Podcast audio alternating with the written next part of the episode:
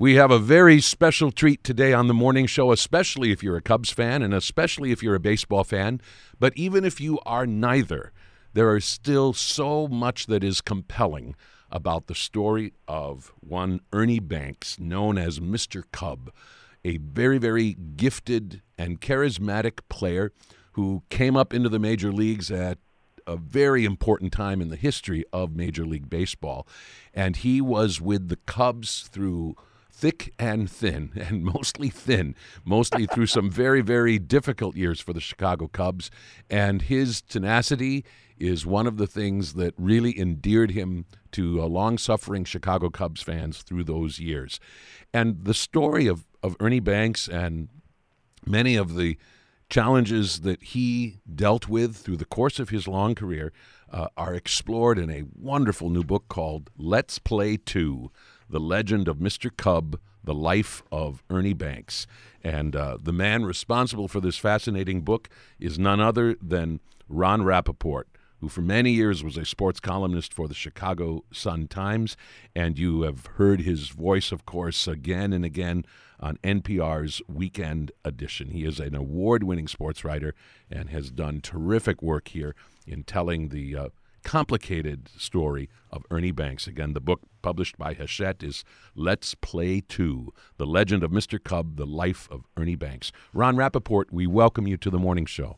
It's a pleasure to be with you, Greg. Thanks for having me on. I'm really honored to be speaking with you. I really loved this book, and I learned so much about the Cubs. I am a Cubs fan, but kind of a come lately Cubs fan. And uh, although I had the vaguest sense of some of their difficult years, you really bring a lot of those uh, experiences to, to, life in your in your really interesting book.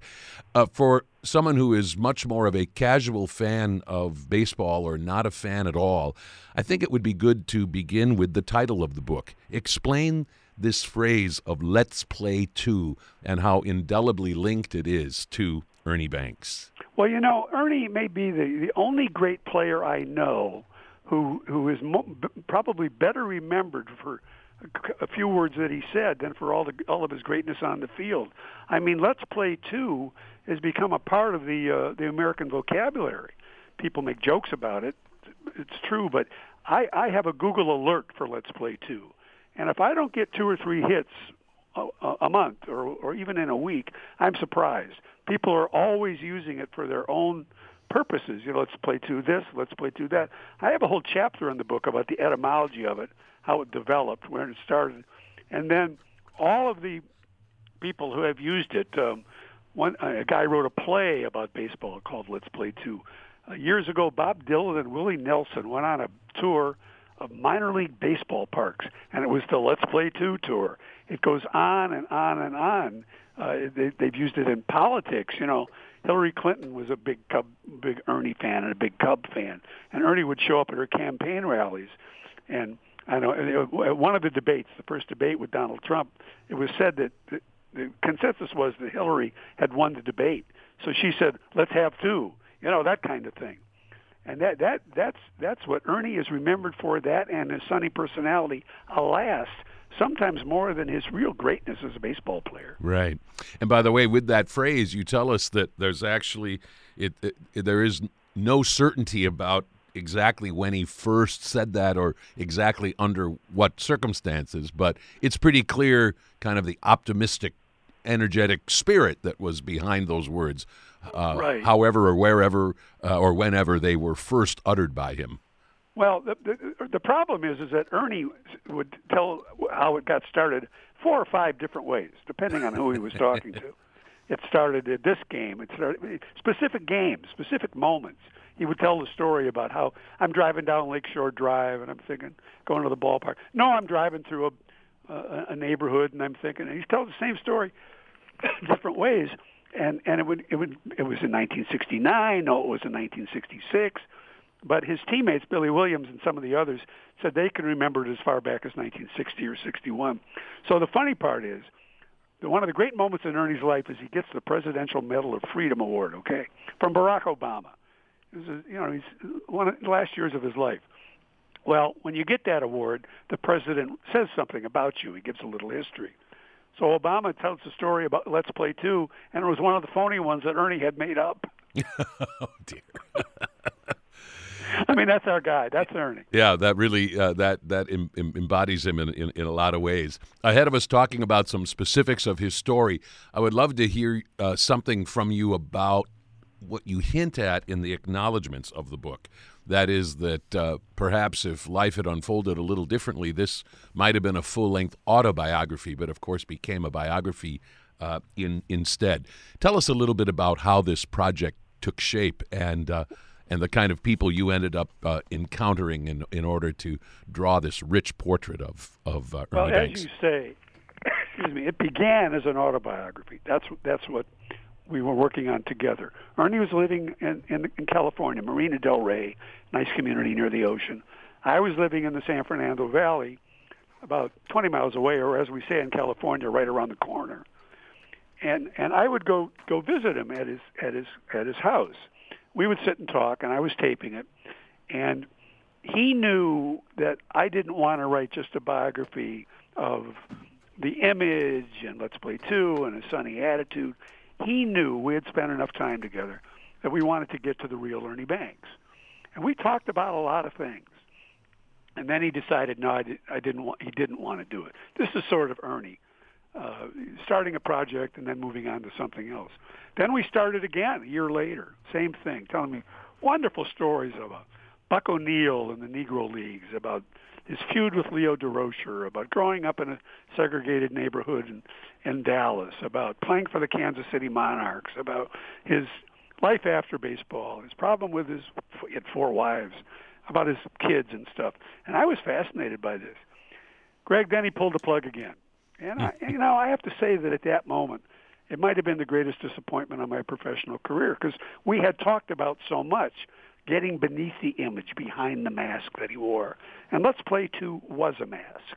It was something that he did to keep the outside world outside. Well, the problem with wearing a mask all the time is that you become a prisoner of it. You can't escape. There are at least two people who told me, and it stopped me cold every time, if only he could have been as happy as he pretended to be. Well, when he died, I, I wrote a article for Chicago Magazine, sort of unburdening myself about the frustrations and the joys of working with him, but the frustrations that it never came about. um, an agent in New York saw the magazine piece. He sold it to Hachette Books, and I was off to the races. Um, uh, talking to his older sister Edna, who is 90 years old in Dallas, still alive, still sharp. Younger sister Walter lives in Dallas. Talked to five of his high school classmates. I was able to paint a I thought I'd do a chapter on Dallas, you know, because it's important. That was he lived here for until he went off to the to the army.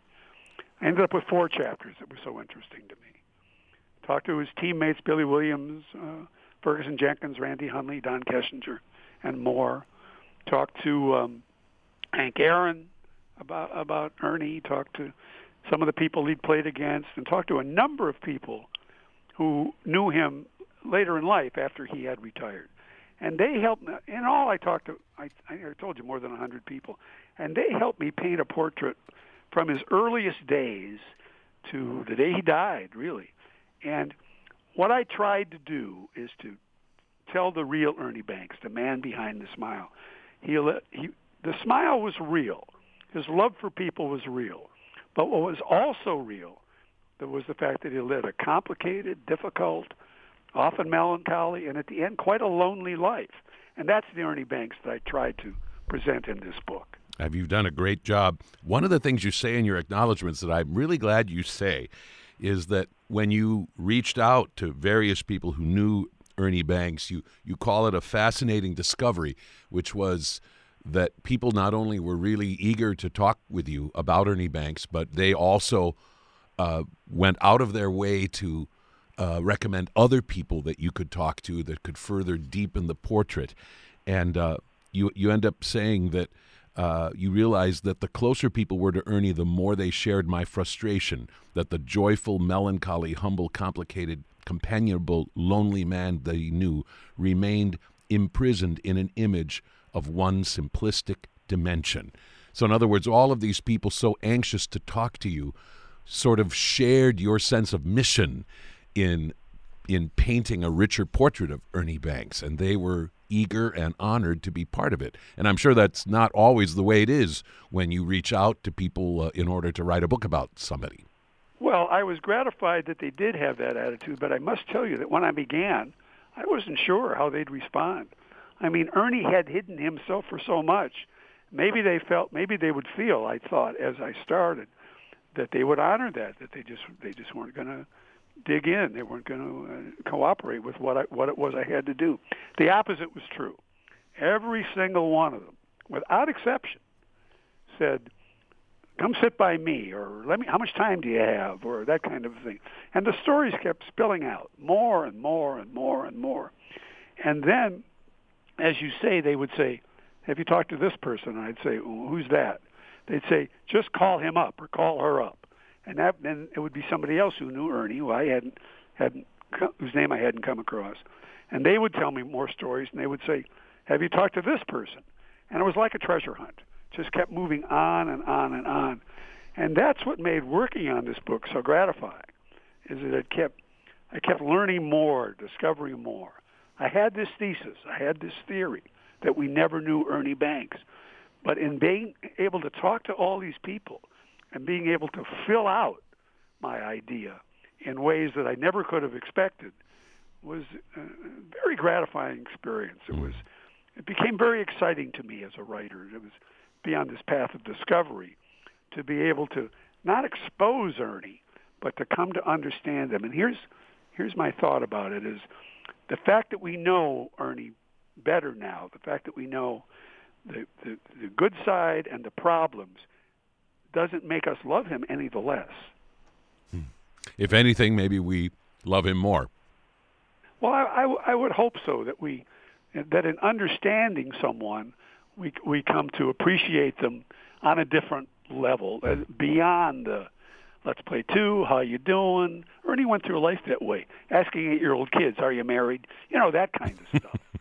and that was Ernie. That was that was the Ernie that everybody loved. But there was another man a, a real human being inside that image. Hmm. And that's the guy I tried to tell about.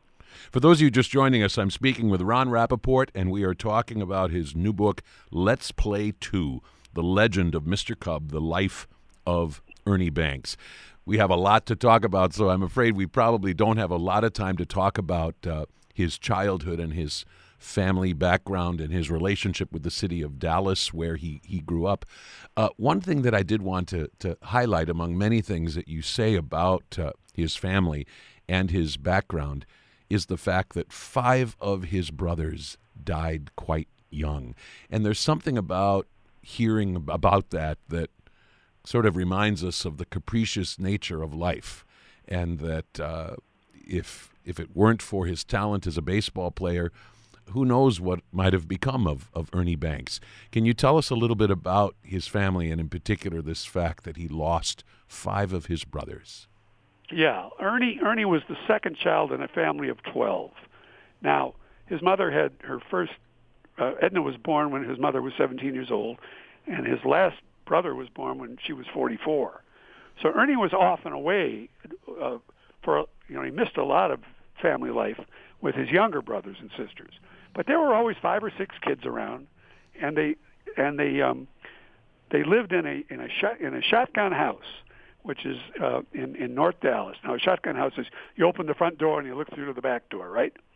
There's a wood burning stove, maybe a little parlor, and then bedroom, bedroom, bedroom, bedroom on the way back.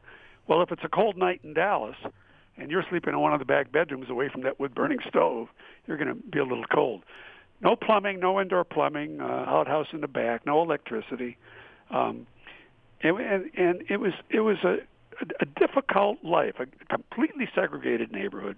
I don't think Ernie had a conversation, a real conversation with a white person until he went into the army when he was 19 years old. Um, and it, it was a difficult life. The WPA would trucks would come by and drop off beans and cheese and flour um, there was a market nearby where his father worked for a while, and when when deliveries were made, they'd call out, you know, and people would come and they'd get the the fruit that they were throwing out, not rotten exactly, but you know, the kind of fruit that they didn't think they could sell. So they lived that way. It was it was it was a precarious kind of life, but kind of neighborhood. But this was very interesting to me. Um, he, I, I was able to find five of his high school classmates, and the way they described it, as poor as North Dallas was, it was the kind of a neighborhood that where everybody was on the lookout for everybody else. If it was a place where any adult could discipline any child, one of his te- one of his classmates told me the last thing you wanted to hear was somebody coming out on the street and saying, "Boy, stop doing that," because you knew you were going to be in trouble when you got home. And that was that was the kind of neighborhood it was. Now the school he went to, Booker T. Washington High School, which is now the Booker T. Washington High School for the Performing and Visual Arts, one of the top art high school magnets in the country. Um, it wasn't. They really learned some things. They, it was. It was not a bad school at all. Um, and Ernie would even have learned some some black history, I believe, because the man who ran it, John Leslie Patton, for 30 years, was a historian and a writer about black life and black education, and he had been taught by Booker T. Washington's daughter. So that's the school that Ernie went to, and they've now just erected a statue. You know, Dallas has kind of forgotten about Ernie because he went away, didn't really come back except to see his family. A lot of people didn't know he was from Dallas. Anyway, last September they finally erected a statue outside of his old high school. Mm, at long lawn where, where when he was a little kid, he used to play football with a tin can and being, had to be careful not to cut yourself. you you actually tell us that uh, I'm pretty sure that Booker T. Uh, Washington High School uh, did not have a baseball team. He played basketball and football and track there, but but uh, but actually in those years he was mostly playing fast pitch softball, I think. And right, right. They didn't they didn't play baseball. In fact, they didn't play basketball either because they didn't have a court, so they played at the Moorland Y, which wasn't far away. But they did play football, and, they, and Ernie and and if you played football, you had to run track. So Ernie Ernie did that. Now he was a good football player. He was an end, Greg. They didn't have wide receivers there. He was an end, uh, and and he was good. He was fast. He he was sure-handed. He could catch the ball, and he caught people's eye. And as the, as I as you say, he was asked to play um, softball out on uh, in, in the city parks, and that's where his baseball career began. You tell us the story of him being discovered by one uh, Bill Blair, and uh, and of how uh, shortly thereafter he encountered a man by the name of Johnny Carter who made quite a strong impression on him. Tell our listeners about this uh, important moment in in Ernie Banks's early life. Yeah, Bill Blair saw Ernie standing and watching. Remember now, I said that Ernie liked to avoid drama, liked to stay, you know, didn't like to join in. He liked to watch. He was on the outsider. Anyway, he saw him standing and watching a football practice at Booker T. Washington High and Bill Blair said, "What are you doing there? What are you doing watching? Go get yourself a uniform." Well, nobody defied Bill Blair. Bill Blair was a uh, former uh, Negro Leagues pitcher who always had great stories about pitching in the Negro Leagues, and the boys in the neighborhood just idolized him. Here comes Blair, straighten up, you know that kind of a thing. He would he would tell them, you know, who to where not to go, who not to hang out with, go to church, that kind of thing. Bill Blair went on to become a very important person in Dallas, one of the top civil rights activists in the city's history, and he started the Dallas Elite News, a newspaper for the black community that's still going today. I talked to his son Daryl. So Ernie started playing football. Then he was discovered with with baseball, softball, and he started touring. He left Dallas and went to play with Johnny Carter's softball team. Went to places like Amarillo and Roswell, New Mexico, and Hastings, Nebraska, and he got a look at got a look at at uh, you know, life outside Dallas, which was very interesting to him. And he developed as a baseball player. Yes. Right. You tell us that uh, that he uh, was when he encountered this Johnny Carter, owner of the Detroit Colts. That would have been a, a Negro League semi-pro team in Amarillo. Team. He was fascinated by Carter, who not only owned the Colts but also the combination hotel, restaurant, bar, and liquor store where the players lived, ate, and drank for free. The roof of the hotel might leak now and then, but still, a black man who owned a thriving business and a baseball team. Well, that was something new to Ernie. See, his whole career was was learning. It was education. Remember now, he lived in this black neighborhood where, where you know, they it was just very poor and very impoverished. So here's a guy who's making a success in the business world. Johnny Carter owned some of the hotels that they would stay with on the road or some of the restaurants, and he saw an entrepreneur, a guy who who wasn't held back by by race the way Ernie had. Ernie had never seen anything like that. It was a real eye opener to him. It gave him something to think about, Hmm. and he, he continued as on his journey through baseball to see thriving black communities that were very different from what he the community he grew up in in North Dallas. Right. We're speaking with Ron Rapoport about his new book, Let's Play Two The Legend of Mr. Cub, The Life of Ernie Banks. I especially enjoyed uh, the second section of the book, which you title Apprenticeship, in which we learn all about Ernie Banks's experiences with the Kansas City Monarchs uh, uh, uh, in 1950. But one of the things that is so interesting is not just about Ernie Banks and his own experience, his own success, but also the state of the Negro League at this point in time.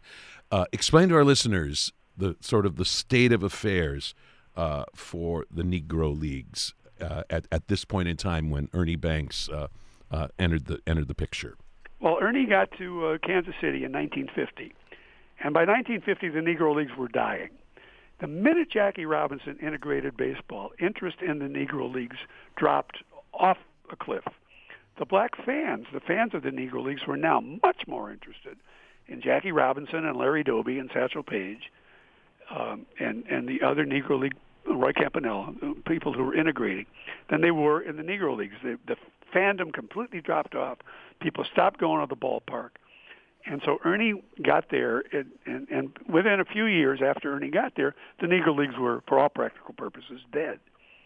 But but Ernie got there, and he, he was very lucky that his manager there was the great Buck O'Neil, who taught him a lot of things about like about how to play baseball, but also about being careful on the road. You know, now he's they're traveling to cities where there are you know black people and white people who didn't mix. You know, there were certain places you didn't go, and Buck would tell them, "Don't go here, don't do, don't go there, don't do this, and be careful when you're around white people at all." He said, "Be very careful of reckless eyeballing of white women."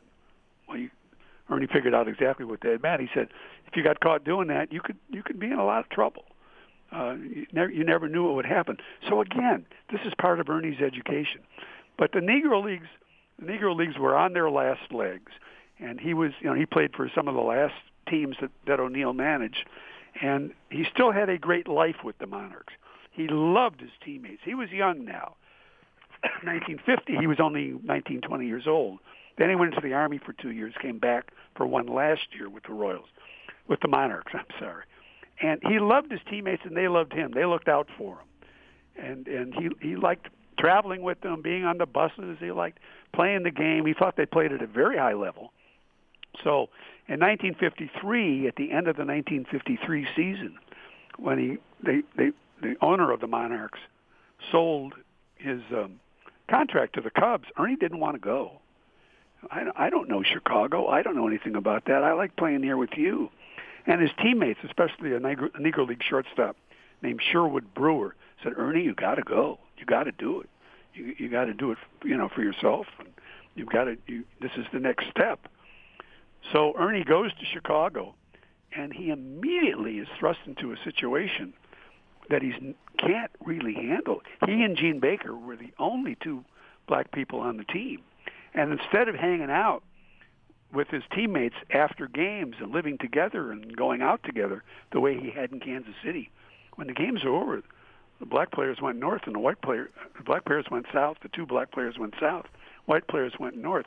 He was very uh, discombobulated by Chicago. He didn't really understand it.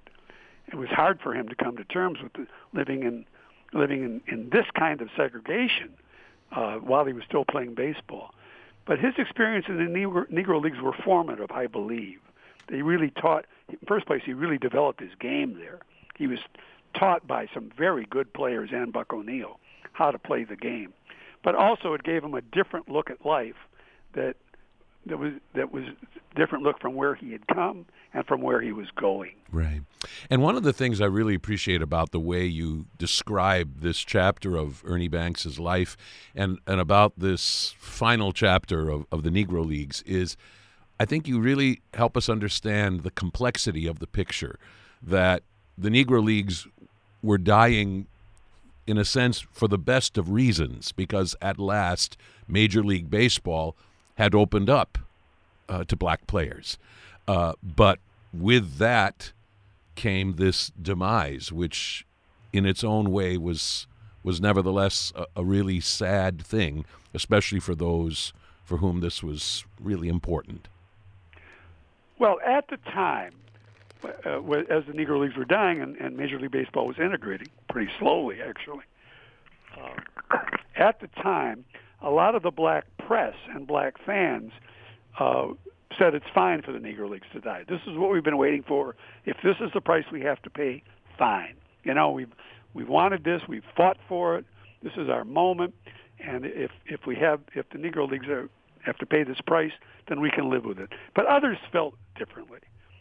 The Negro Leagues games were a tradition in the cities they played, in in Memphis and in Pittsburgh and in Chicago and uh, and in New York and in Baltimore. There were great teams with great players, and to see them just disappear overnight like this was kind of sad for the black community because that had been a rallying point, that had been a, a gathering place.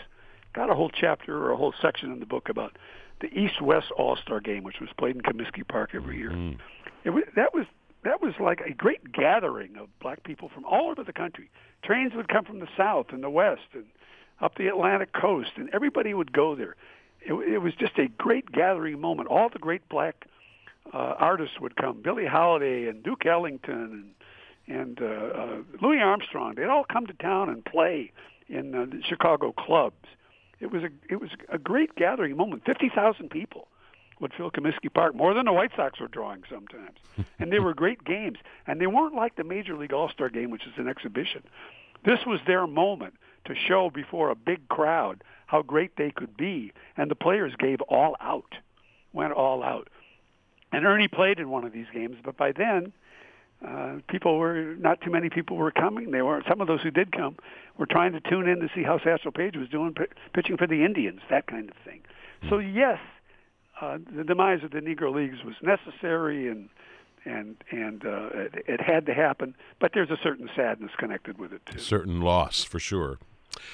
So Ernie Banks becomes a Chicago Cub, and uh, it is a uh, amazing, wild ride. Uh, ahead of us talking about just a few things that happened with him, I want you to say a word about the position that Ernie Banks played at the outset of his major league career, that of shortstop. I really I feel like I came away from your book with a a new appreciation for the special challenges and opportunities uh, that this position uh, sort of offers a player. Uh, tell us about the position of shortstop and what made Ernie Banks uh, such a great shortstop uh, in in his prime years. Well, Ernie Ernie reinvented the position of shortstop, and it took a lot of getting used to. He was underappreciated as a fielder. If if he got to the ball, he he would catch it. He caught everything, and his throws to first base were were excellent, um, and he was very quick. But he here's this pretty big, lithe, home run hitting guy. And in baseball, at that time, shortstops didn't hit home runs. They just didn't do it. Ernie hit more at one year. He hit more than everybody else in the national National League put together. And it was a big surprise. And people kept saying, "Well, a big guy like that, he shouldn't be playing shortstop." And they kept trying to move him around left field, third base, where he wasn't suitable. And later in his career, when his, his he began having uh, knee trouble, uh, cartilage problems with his knees, he moved to first base, and he ended up playing more games at first base than he did at shortstop. But as a shortstop, the Cubs kept trying to move him around. They kept trying to bring in other shortstops, and it was very strange. Um, the, the idea that that because he was hitting home runs, because he didn't bunt, you know, because he he he, he didn't beat out ground balls, you know, he was quick, but that wasn't his thing. His thing was to hit homers and drive in runs. And it was very confusing to baseball in in general, and to the Cubs in particular. They just never got used to the fact that he was really a very good fielding shortstop, but because he was a home run hitter, they just couldn't couldn't come to terms with that. It was very strange. Hmm. I feel like one of the most valuable things you do in your book, besides kind of illuminating us on Ernie Banks himself, is to also tell us the full, fascinating story of one P.K. Wrigley. And uh, he is, of course, an indelible presence in, in the, the career of, of Ernie Banks.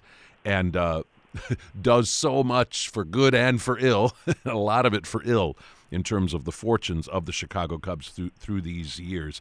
Uh, I, I, wonder if you would say a word about Mr. Wrigley, and in particular, uh, his really innovative spirit, and in the way that he, in your words, liked to use the Cubs as one of his workshops. Well, P.K. Wrigley was was a guy who liked to take cars cars apart and put them back together again take a watch apart and put it back together again. He was a fabulous character, really, in his own right, and and he viewed his baseball team as as another machine to be tinkered with, and he learned pretty quickly, or over the years, that a baseball team is not a watch you can take apart and put back together again. But he had he had some wild ideas. I mean, they, some of them were just utterly preposterous, like the College of Coaches. He would bring in four or five people to take turns managing a team in the same season. I mean, it was it was just ridiculous. But as early as early as the 1930s, he tried to bring in a psychologist to work with the with the players. Well, they just laughed. They called him a head shrinker, and nobody would have anything to do with him. Well, look at it today. Every not only every team, but almost every player has a psychologist. He he would he wanted to do things. There were other things that he that he that he did that were just they were just ahead of ahead of the, ahead of their time. They just didn't work out uh, at that time. He he brought in a guy named Bob Whitlow, who he called the Cubs athletic director, which he only lasted a couple of years. But Bob Whitlow brought in a weight room. Well, baseball players didn't do weights. You'll get muscle bound. You won't be able to hit. Well, now there are weight rooms everywhere. Bob Whitlow was the first one to start charting pitches, counting pitches. You know, how many pitches a pitcher is throwing, how many curveballs, how many fastballs, this kind of thing. Well, with the with the digital revolution, the statistical revolution of baseball, uh, that's common today. So a lot of the things that Wrigley propounded were were were were take were laughed at at the time, but were taken over and now have become a regular part of baseball and of sports. The one thing Wrigley didn't do was build a good team. he was he was a real ch- chintzy when it came to signing minor, minor leaguers. The minor leaguers minor league teams had to pay for themselves. He wouldn't use his tremendous fortune from the Wrigley Chewing Gum Company to uh, to help to, to to pay for players at all. He kept the books separate on both of those things. So he he never was good at, at, at scouting players or or hiring people that were good at scouting players and putting together a team. So he was kind of a fascinating character. On the one hand, he was this great visionary. On the other hand, he put together some of the worst teams in the history of baseball. Right. You write, while Wrigley remained a wildly inventive owner who had new ideas, good and bad, throughout his life, when it came to building a winning baseball team, he remained stuck in the past. Yep. and, uh, and and and of course the the, the win loss records uh, tell that story uh, very, very vividly. But it's nice to know a little bit uh, of, of, the story behind the struggles of, of the Chicago Cubs. For Ernie Banks, uh, the big breakout year is 1955.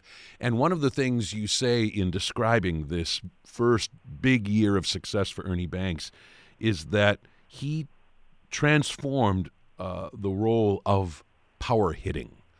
In what way did Ernie Banks help sort of transform the notion of what was possible with power Ernie hitting. Banks was he was standing around the, the field um, one day, I, I think in the Polo Grounds, and uh, Hank Thompson uh, had a, had a bat with a very light, um, a very very thin handle, and it was very light, 31 ounces.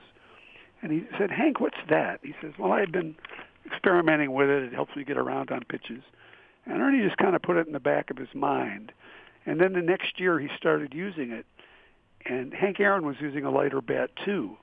Um, now everybody, the big power hitters use big bats.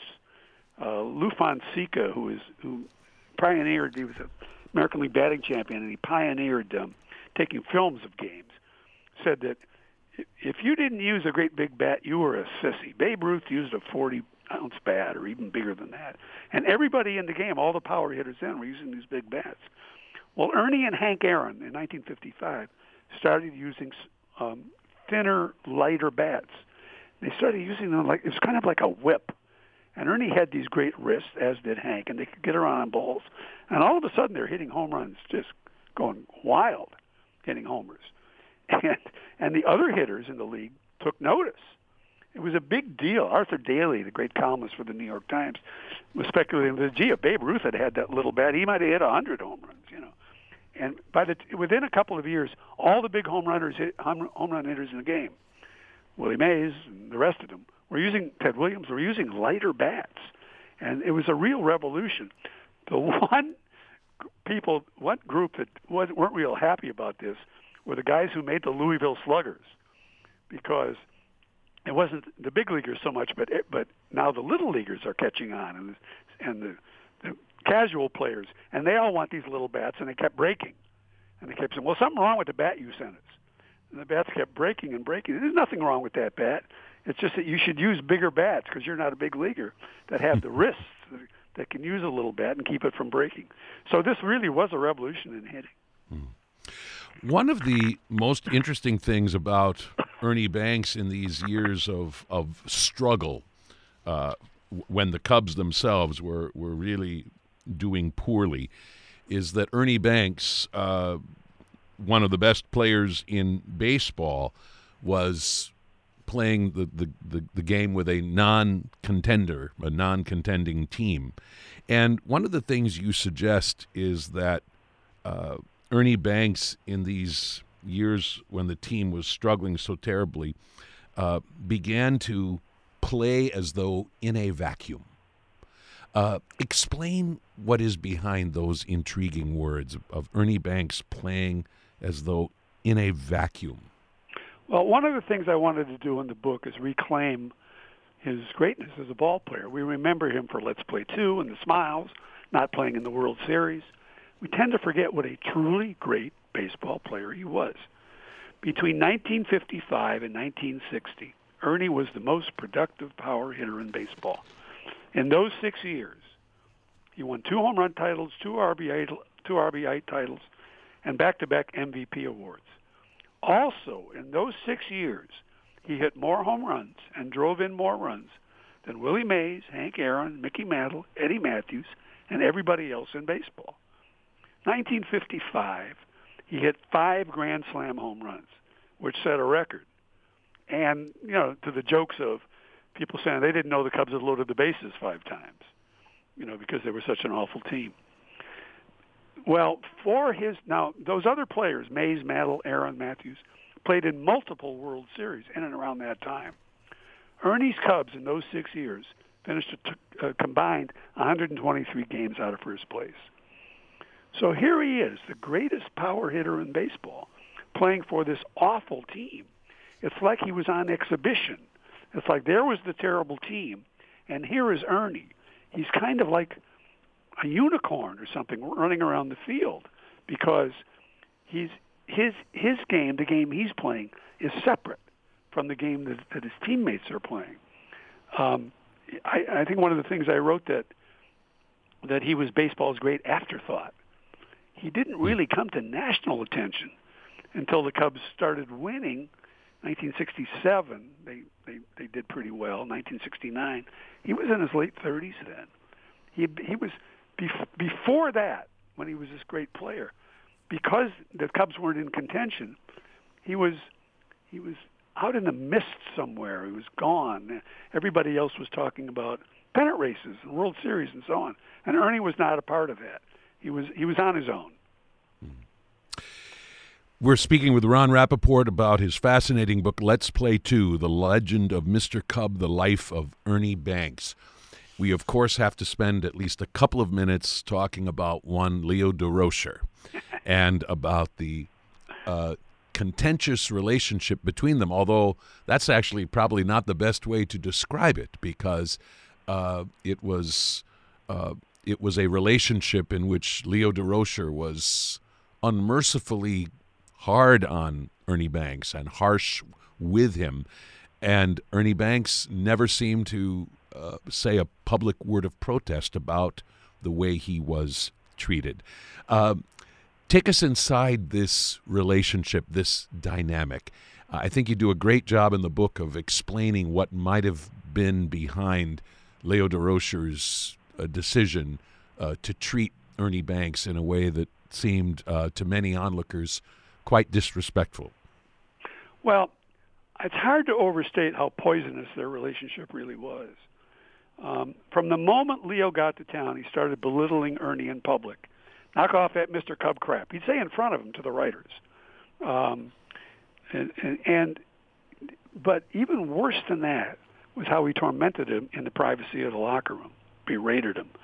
Ernie told me of a specific incident where Leo went after him with such a long, humiliating harangue.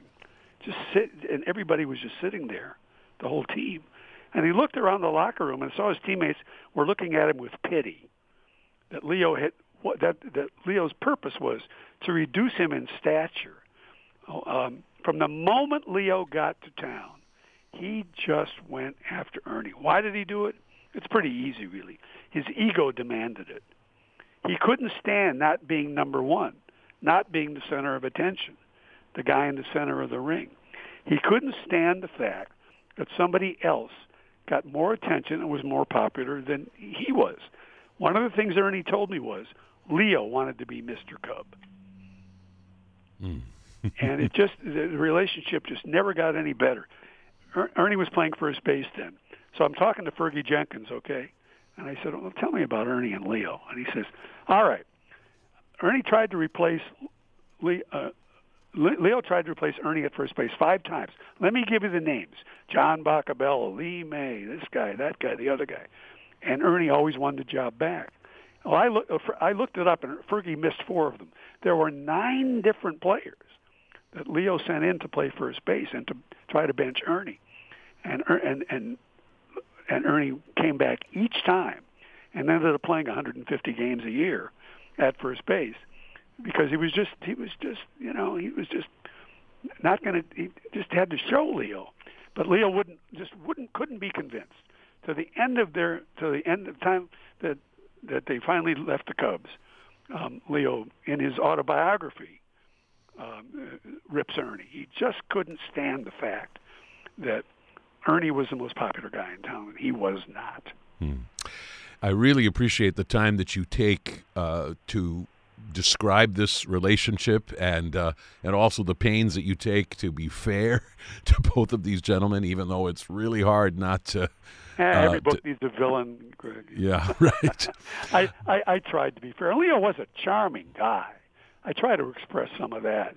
If, if you go to if you go to if you go on YouTube or just Google Judy Garland and Leo Durocher, okay, and you will come to a, a time when Leo was on Judy Garland's television show, and they're they're they're talking, and Leo says. Uh, Judy says, "Let's sing a song." And Leo says, "Okay, let's sing a song I know. Let's sing "Take Me Out to the Ball Game." And I think Leo was more um, uh, calm and at ease than Judy. I mean, it's it's it's it's it's a wonderful clip. But Leo, uh, when in in uh, he was he was coach for the Dodgers before he came to the Cubs, and he was on every TV show and every sitcom, every uh, talk show in town. And when he would not, would be on the sitcoms, he'd always play himself. He'd always drop in to play himself in an episode, and he played the role great. mm.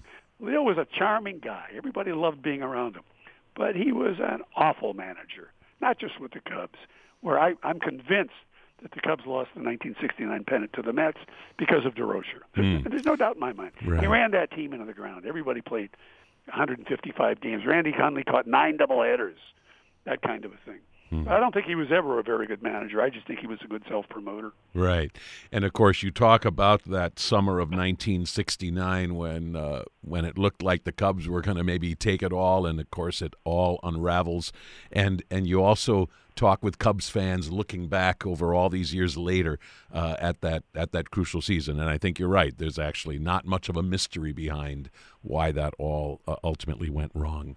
Let's just spend a minute or two talking about Ernie Banks after retirement. It sounds like uh, once he was not playing baseball, it was really difficult for Ernie Banks to sort of settle on a new role for himself. Well, he the problem the basic problem was is that he didn't have any anything he could do after baseball, anything that that was obvious for him. He, he must have held 50 different jobs. Uh, there were just all kinds of, but they, but they were all had to do with his personality. Ernie was the front man. Ernie would, you know, they would announce that Ernie was joining this company or he was going to do that job, and they'd get some attention in the press. But basically, they just wanted him to uh, to use his image or to play golf with the with the you know with the customers or or that kind of a thing. So Ernie was very much at loose ends. You know, Greg, they say that athletes die twice. Once when they're still pretty young and can't play the game they've given their life to. You know, and Ernie just didn't have um, uh, any anything obvious to do, and and the, towards the end of his life, it got even worse. I'm afraid. He left his wife in California, his fourth wife, moved back to Chicago, where he was pretty much alone. His sons were back in California too, and they told me a lot about the pleasures and problems of growing up as Ernie Banks' sons. They're, they're twin boys, Joey and Jerry. He's living alone in Trump Tower, and as I, as I say in the book, he became a master of the art of hanging out. Hmm. He'd sit at Harry Caray's restaurant for hours, or in an office he had at the Wrigley Building, or in a barbershop uh, owned by a Russian immigrant named Peter Vodovos on Walton Street. He would just hang out. He would just be around, and it was kind of sad. The man had no purpose. Um, when the when the Ricketts family bought the Cubs from the Tribune, they started treating him better than the than the, than the Tribune had they gave him a job as coming into coming into uh, the, the, the suites, talking to the fans, hanging out, being around. Um, they took better care of him than the Tribune did. But it was kind of a shame that he just didn't really have any purpose or any family around him. Hmm. Well, I think you have really helped uh, all of us to come to a richer understanding of an appreciation for all that Ernie Banks gave to the game of baseball and to the city of Chicago. Uh, and uh, his endlessly fascinating story is told so well, I think, in your new book, again titled Let's Play Two The Legend of Mr. Cub, The Life of Ernie Banks, published by Hachette, the author, Ron Rapoport. Ron Rapoport, I was deeply honored to speak with you. I loved your book and really enjoyed this opportunity to talk with you about it. Thank you so much. Thank you, Greg. It was a pleasure to be on your show. I really enjoyed it.